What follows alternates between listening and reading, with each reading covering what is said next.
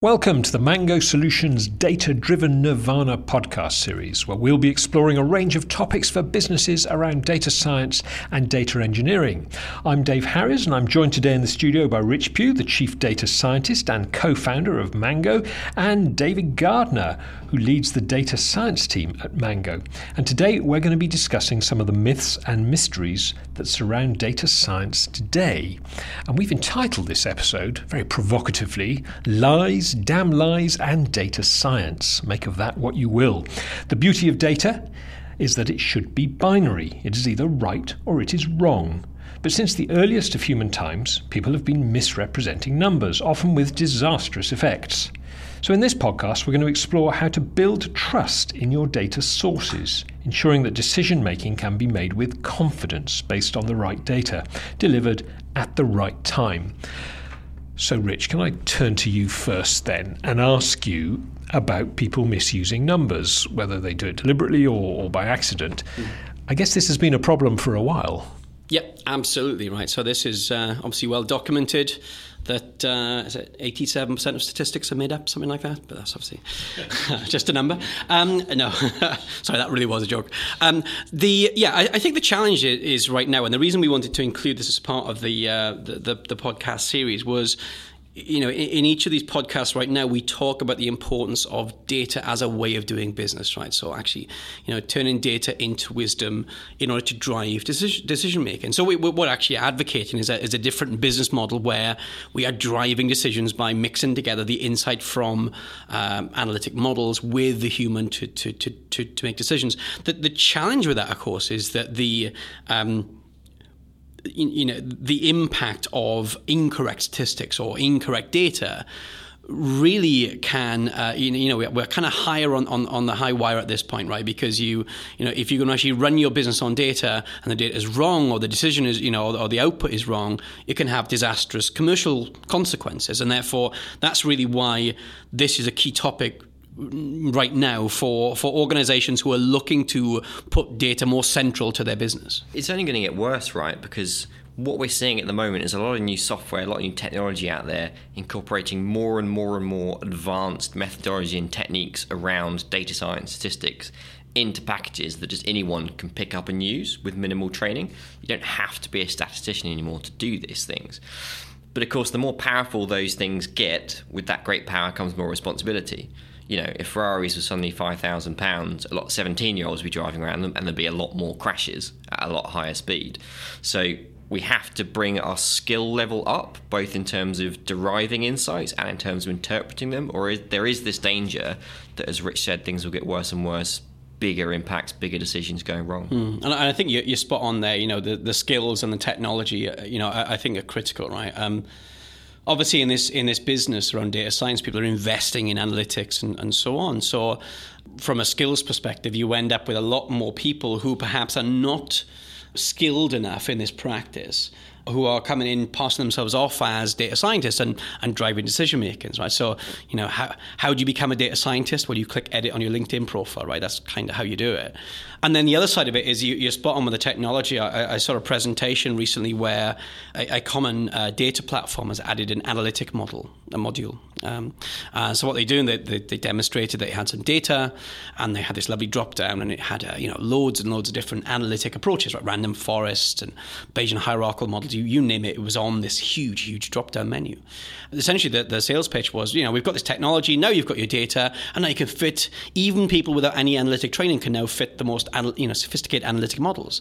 And as a statistician, that's like a a panic moment, right? And and actually during the demo, the sales guy was kind of saying, you know, well, I'll just pick a technique, I'll just drag that onto my canvas, and I'll link that after my data, and now I can run a model and. Uh, you know, and it literally was, oh, I'll just pick one. I'll just pick, you know, clustering or I'll pick something. And you sit there going, wow, you know, if that's the way we're going, then the incidence of wrong decisions being made, it's just going to go up and up, right? If, if that's the way we're going to, oh, you, you know, don't worry about assumptions, just drag one of these things on. I'll take the one at the top of the list, right, and I'll stick it in, and, and there we go. I've got a decision, and that's that's the big fear for me. So, uh, are we talking DIY data science here? The technology kind of allows it in theory. But in practice, you know, there's still a big human element, whether we like it or not. Yeah, absolutely. It's perfectly possible for a model to be mathematically correct. So within that piece of technology doing that, you know, it makes sense with the numbers, but conceptually it may be completely wrong. You know, there are instances where people are building predictive models where within the model is something exactly correlated with the output. So yes, you built a fantastic model, but of course it's fantastic because you know what the output's going to be given one of your inputs. So yeah, it's it's a big problem where the more powerful these packages are, that doesn't mean we can interpret them and apply them in the correct way. And and do you think, uh, Rich, that that business could be seduced by this. You know, big business who, who, who are the ones that have most of this data, I suppose, you know, might think, well, you know, we can do it ourselves. Yeah, I, I think that's that's kind of where we are, and I think this is where there's a real challenge right now around the this sort of kind of hype and the marketing that, that is being um, kind of driven, particularly by technology companies who, who are, who are looking to sell data platforms. So I, you know, I, see a lot of situations where um, you know sales and marketing effort goes into you know yeah buy this platform. It's got AI in it. It's got analytics in it. And and you know that enables you to actually make these decisions. And it's all wrapped up very neatly behind a button or behind a drop down. And, and, and it just kind of lulls you into the idea that you know now people who don't have analytic training who are not data scientists can somehow harness these things and make decisions. I, I it's a bit of extreme you know view maybe but I would say that if you're if you're not trained in analytics and you pick I don't know, any model, you know, you, you, decide you're going to fit a mixed effects model to your data without knowing the assumptions and the mechanics of what you're actually doing, you're going to get that wrong. There, there is, there is, for me, there's no alternative. That, that's going to go wrong because it's, these things are complex and sophisticated and without the right skills in place, I think there's going to be big consequences. And ironically, of course, the more complex the methodology used, the more likely it is to go wrong, but equally, the more confidence people can have in it. So if I walk in a room and say, oh, I've built a gradient boosted random forest middle of this, everyone goes, oh, Dave knows what he's talking about. Yeah, this is, this is definitely correct, isn't it? I've just typed that into a computer and it's given me an answer. I've, I've probably got it wrong, but everyone in the room's thinking it was using an advanced technique that must be really good then. I'm reminded a bit of the uh, of the sort of CAD revolution in the uh, when was that the 90s or, or, I think or the early 2000s, where suddenly you know in theory if you worked in that world of architecture or design or whatever, suddenly everybody could be a draftsman, draftsperson, uh, because the software was there to do these fantastic drawings, and and and you could buy it pretty cheaply. Probably there were free versions as well, and and so everybody could design a house or a, or a widget or whatever. But the reality was that the people that made the best use of it were the draftsmen, were the people that knew already knew how to draw. Given that we've established that statistics can be misconstrued or even you know misused on purpose, what are the impacts when people do get that wrong, Dave? So ultimately, of course, the the impact really people start making the wrong decisions because they've got information based on incorrect data. As you said, it can be uh, misinterpreted. So as we get more and more confident, rightly or wrongly, in the data that we're using, the insights we're given, we start to make bigger and bigger and bigger decisions with it. So let's say, for example, you've got a predictive model and you're trying to work out how many cars you're going to shift in a certain market over the next year. So obviously, you need to plan well ahead of time what your production line is going to be. If your model comes out with 30,000, but you get them out there and you find that demand's only there for 20, suddenly you've got to slash prices, you've got to think about shifting across to other markets. There are all kinds of costs and impacts incurred on that because you believe in that decision based on the data.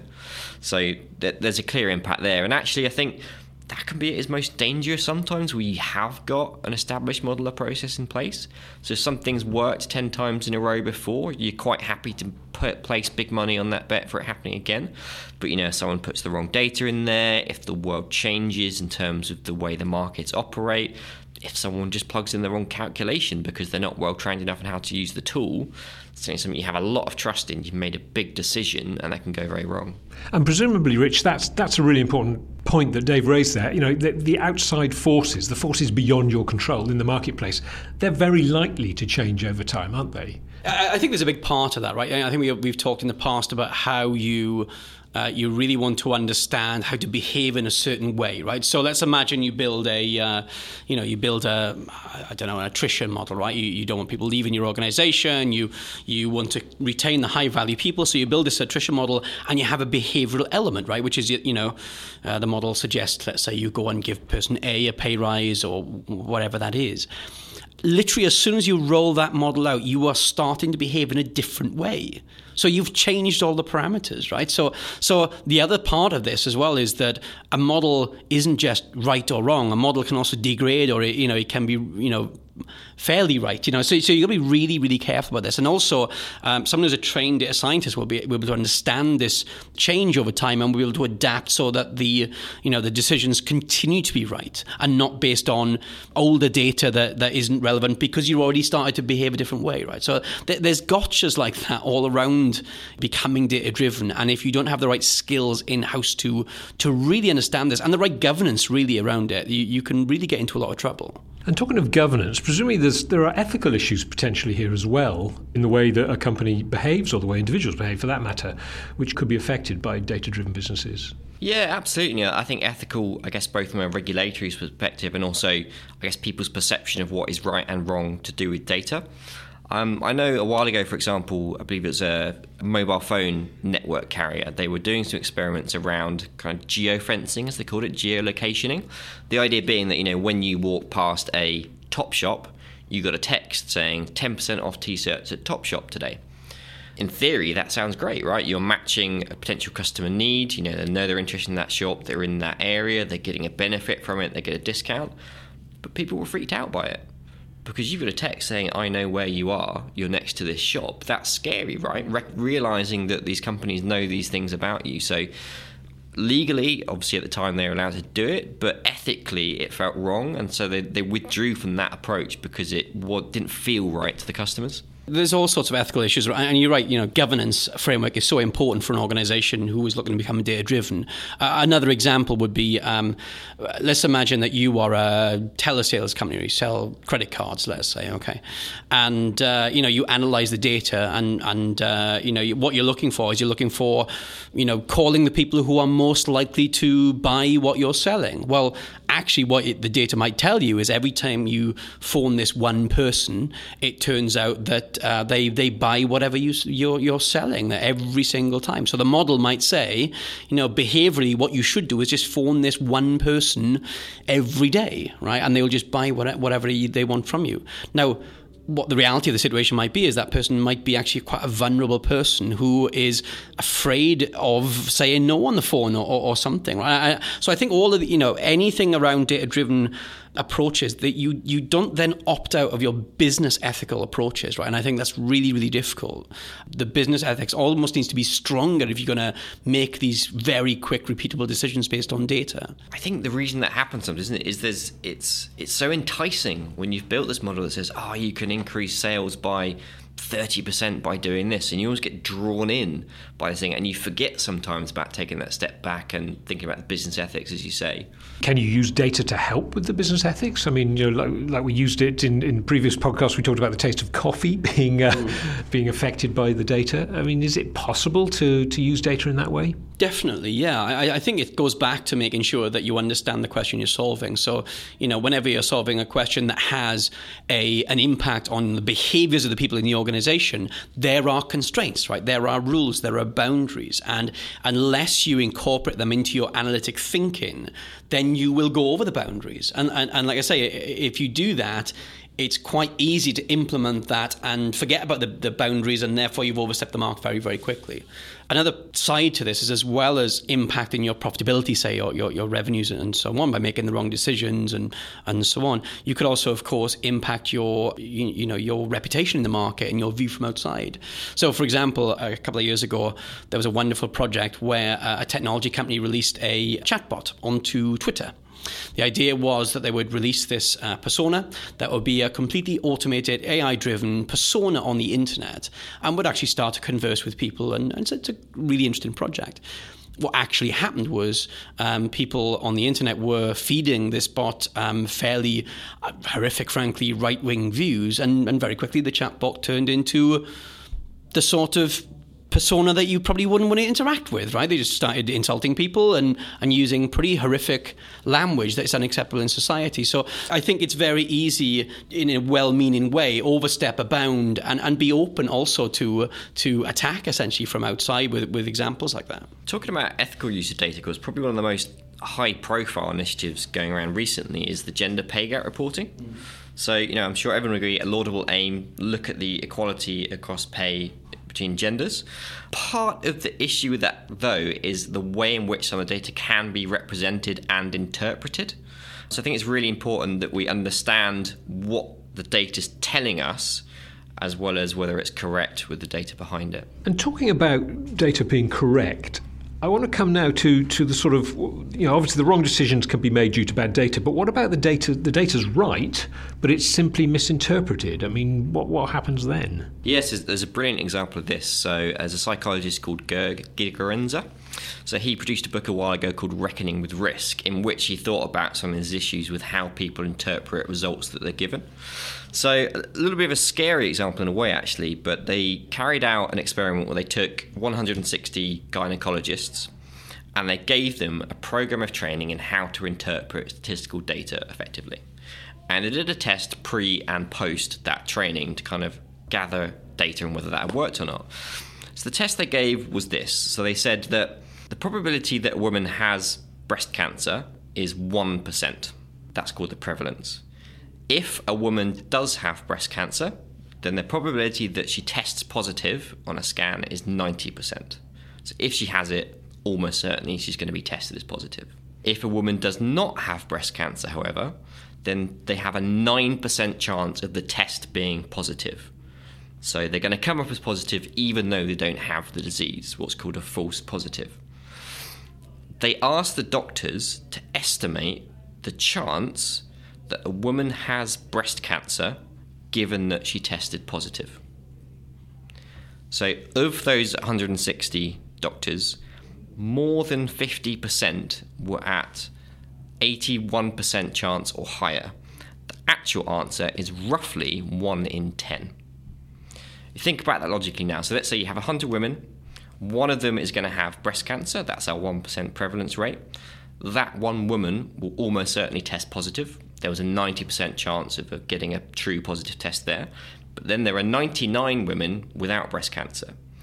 About nine of those are going to test positive even though they don't have it. So now we have a population of 10 women, nine of which don't have breast cancer and one of which does. So the correct answer is roughly 1 in 10 or 10% chance that a woman does have breast cancer given they tested positive scarily enough, isn't it, that more than 50% of that got that completely wrong?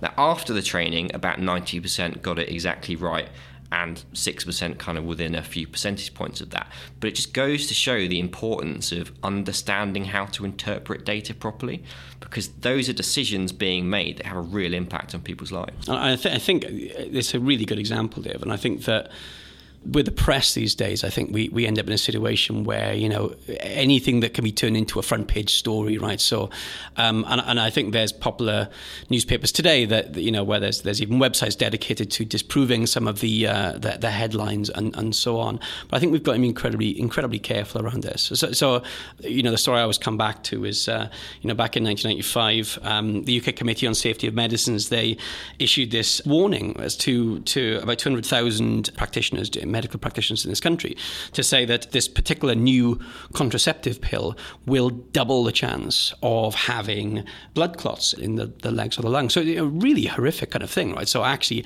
doubles the chance, 100%. You know, these, this is the information that was actually told to to uh, practitioners around the uh, around the UK. But you kind of come back to what, what does that actually mean? Well, actually, what had happened is uh, the study had actually looked at 7,000 uh, women who took the, you know, took the, uh, the, the, pill. And um, before the pill, they basically had one in one out of 7,000 uh, developed thrombosis, and afterwards, two in 7,000. So, absolutely, the, the, the, the prevalence, you know, that, that, that doubled, right? There was a 100% increase. But actually, that's one in 7,000 to two 7,000. So the, the absolute risk was still incredibly, incredibly low. But the way it was reported was uh, really kind of like in a way that drove some really bad behaviors. I mean, they believed that one scare led to about 13,000 additional abortions in the UK um, in the following year. And it's a horrific thing to consider. It was because of the misrepresentation. And I think that's going on all the time in our press at the moment where, you know, the sensationalization of, of kind of, you know, kind of stories and stuff like that is the, the headlines all they want. But actually, this can do real harm in, in, in the world, right? And presumably, that sort of thing, when it happens, that's going to erode our trust in data, in all data, because we're, we're sort of constant, we're going to start being cynical about it and saying, oh, well, you know, it's probably misinterpreted and that sort of thing. Yeah, absolutely. There's a bit of a, you know, once burned, twice shy sort of thing about this, isn't it? Where people who have believed in data, whether that's a model, whether that's a stat they've read in a book or whatever it might be, and it, it turns out to be false or misleading, they start to mistrust all data potentially, or at least all data related to a particular source, and that's that's going too far the other way. We shouldn't throw out absolutely everything to do with data if it's not always giving us the right answer. There are still things we can glean from data that isn't perfect or from stats that aren't perfect. I think a great example of people's relative lack of understanding sometimes in data and statistics and what that means for you know accuracy is sampling. So I find this is a, it's quite a counterintuitive point, I guess, someone who's not statistically trained. But when you're thinking about creating a sample, it actually doesn't really matter what percentage of the population you talk to. It matters how many people you talk to. So if you go and sample 10,000 people for their height, you're going to get a pretty good average height for the UK, you know, providing your sample isn't biased. You're not really going to learn anything from the 10,000 and first person that you haven't learned for the first 10,000. 10,000 people, though, is obviously a tiny fraction of what the UK population is. So, counterintuitively, you've got a lot of people, it's a small percentage, but that's still a great sampling approach. I think uh, that's one of the things is that bias in sampling, right, is, is, is such a difficult thing to understand. And you need to have people who actually have the skills to to understand some of the subtleties around this. I, will give you an example. So we're working with a, a firm of insurers uh, right now where um, they have a big database and they're trying to work out, you know, whether a house price is correct or not. And the way they do it is they, they do it by actually looking at uh, matching of houses. Now, unfortunately, they, they only match on houses that are in a particular distance to the original house, right? So they, uh, they, they cut it down on that basis. But it's actually quite a small percentage, and they make decisions off it. But straight away, you've you've biased the entire analysis towards buildings that have a very close neighbour, right? You know, you, you can introduce bias in all sorts of ways, and I think some of the the analytical techniques as well can introduce bias. So, for example, um, you know, you, you, could do something where, again, in the insurance world, in the car insurance world, let's say we kind of say we're not going to we're not going to use, let's say, gender as a, a variable to actually build our models, right? So we don't bias based on whether you're male or female in terms of the price you pay. But the analytical techniques that you have these days actually can find two distinct clusters in the data, and actually you, have essentially biased on gender, even though you didn't have it in your data set at the start. So, so, there's so many hurdles around this stuff that you've got to have trained people who understand this stuff and, and can go about things in the right way. And presumably, uh, I'm talking about the, the size of the sample and that sort of thing, which which you just mentioned, David. I'm, i was just thinking about opinion polls and things like that, which which are you know often pretty small samples compared to the size of the voting electorate, as it were. But but they're usually accurate, aren't they? Yeah, absolutely. And the opinion polls and exit polls are a great example because by necessity they keep the numbers of people sampled down as much as possible. You know, there is a cost attributed to every single person you talk to, you know, whether that's sending out someone to a voting centre or calling someone up, whatever it might be. So their aim is to get as accurate a number with as few people as possible. As you say, because they have a well designed sampling approach, they're able to do that in a way that's unbiased and is accurate. Let's move on to onto what we can what we can do about this in a, in a sense, you know, to, to make sure these ethical considerations and, and so on and so forth can be taken into account. I mean, what do analysts need to do to try and improve not just the accuracy of the figures, but the way they're interpreted and that sort of thing? I think from an analyst perspective, it's about something about training so, understanding the concepts behind the approaches that you're applying, not just blindly clicking buttons and pushing out models. That might be training, educating yourself, that might be leaning on colleagues with that more scientific background, whatever it is. There's a bit of common sense around here as well, right? So, if you're throwing out answers that seem too good to be true, they probably are. And again, checking those things with business users before you putting them out there. So, previously to working here, I, I, managed an insights team at an airline. And one of the things we needed to do was create quite a close relationship with the business. So we were presenting them data about their performance in sales, essentially. And that data had some issues. So, what we need to do to build trust between the two parts of the business was surface these issues, have a frank conversation about them, and then put in place fixes or, or considerations to make that better. Yeah, I'd agree with that. And I, I, think another thing, the consideration from the analyst perspective here is that, you know, they really need to be able to communicate to the business the assumptions and the context in which a solution works, right? It, it, you know, you what you don't want to do is just have a situation where you know a data scientist builds a model, it, but it has very specific connotations, right? Oh, this model is only applicable for this area or these sorts of decisions, or the data that we used was only limited to this sample or this, you know, that kind of stuff. If you if you just pass on a model and pass on the results without that that context, the moment that's taken into an area that is, you know, out of context or where the assumptions don't hold up anymore, that answer could be completely wrong. And so, for me, I think uh, you know the analyst role is all about is all about passing on that context, all about understanding the constraints, and all about understanding any bias that they might have introduced in their analysis. And, and again, that's why, for me, you know, you you need an analytic governance framework around data science to be able to check for these things and to be able to do peer review and make sure that you know that that we can check each other's work and make sure that it actually is, uh, you know, a good, honest, ethical piece of work, and the considerations and, and assumptions are being passed on clearly. And is there, is there a role for the for the law, for the legal framework around this stuff as well? I mean, there was an awful lot of talk about GDPR six, nine months ago.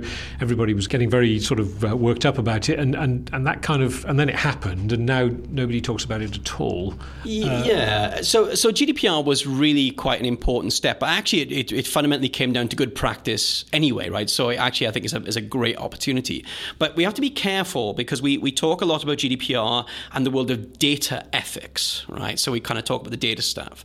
And then you end up talking about, you know, the world of business ethics and, and kind of analytic ethics and governance kind of sits right in between.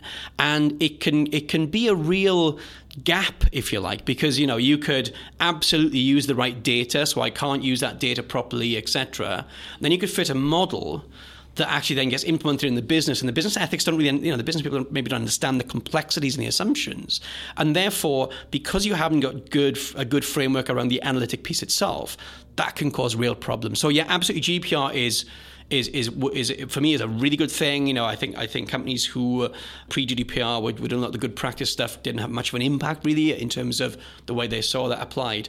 But we need to understand where in the flow this sits. Right, this is analytic governance and ethics. This is right in between the data stuff and how you're going to use it. So, Dave, what steps at the end of the day should business leaders be taking to make sure that the the accuracy of the of the information they're receiving and, and the ethical side of it as well, and, and of course the legal side. I think the first thing as the consumers of the data, if you like, and, and by the way, I think is applicable to business, but also you know wider society as well, and in terms of reading newspapers and so on, is especially educate themselves about the type of things they need to understand. So we mentioned about assumptions. So I think a business leader should have a set of questions in their mind every time they're presented with a model or a fact or a stat. If it's a model, one of them should be what assumptions have you used? Who signed them off? Where did they come from? Do we think they hold for all situations? Having that little checklist in your mind of here are the things I need to check in order to believe in this model or not believe in this model or think it needs further work is really important. It's that skeptical mindset, right? So you're not dismissing what you're being told, you're not taking it as gospel. You're thinking, hmm, data said it's 300% increase. Does that mean ten pounds? Does that mean three hundred pounds? Is it three three million pounds? How do I keep asking the questions to get me to the real thing I need to know and validate that it's correct? So the same question to you, Rich. You know, what, what, what should business leaders be, be doing to make sure they get this right? There's huge value to be had around this. We understand the data-driven future. We understand that in the future, organizations who are able to turn their data into wisdom and, and drive decisions that way, those are the ones that are going to win, right? So we, we get that but we have to go about it properly. For me, the key critical thing for leadership is make sure you've got the right skills in the business, right? Now, that's very, very difficult sometimes because everyone's a data scientist these days, regardless of their, their skill set sometimes, right? In terms, again, you know, you become a data scientist by editing your LinkedIn profile, etc. But you really need to focus on having people with the right pedigree, the right educational background, the right analytic background, who've been there, seen it, done it around these uh, around these areas, and can give people good advice about bias, about context, about you know the use of models and so on.